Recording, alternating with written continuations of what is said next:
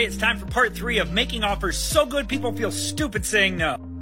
These concepts come from this book. So Alex says the number one thing you have to do is identify a starving market.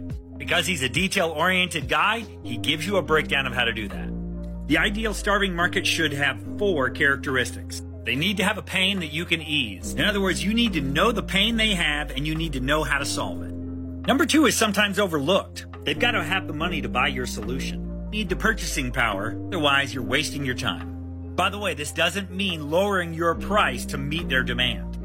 The only way to find that audience is if you know where to look. They have to be easy to target. Websites are they visiting? What groups are they in? Whether it's brick and mortar or online, you need to know how to find them. And the fourth component is a growing market.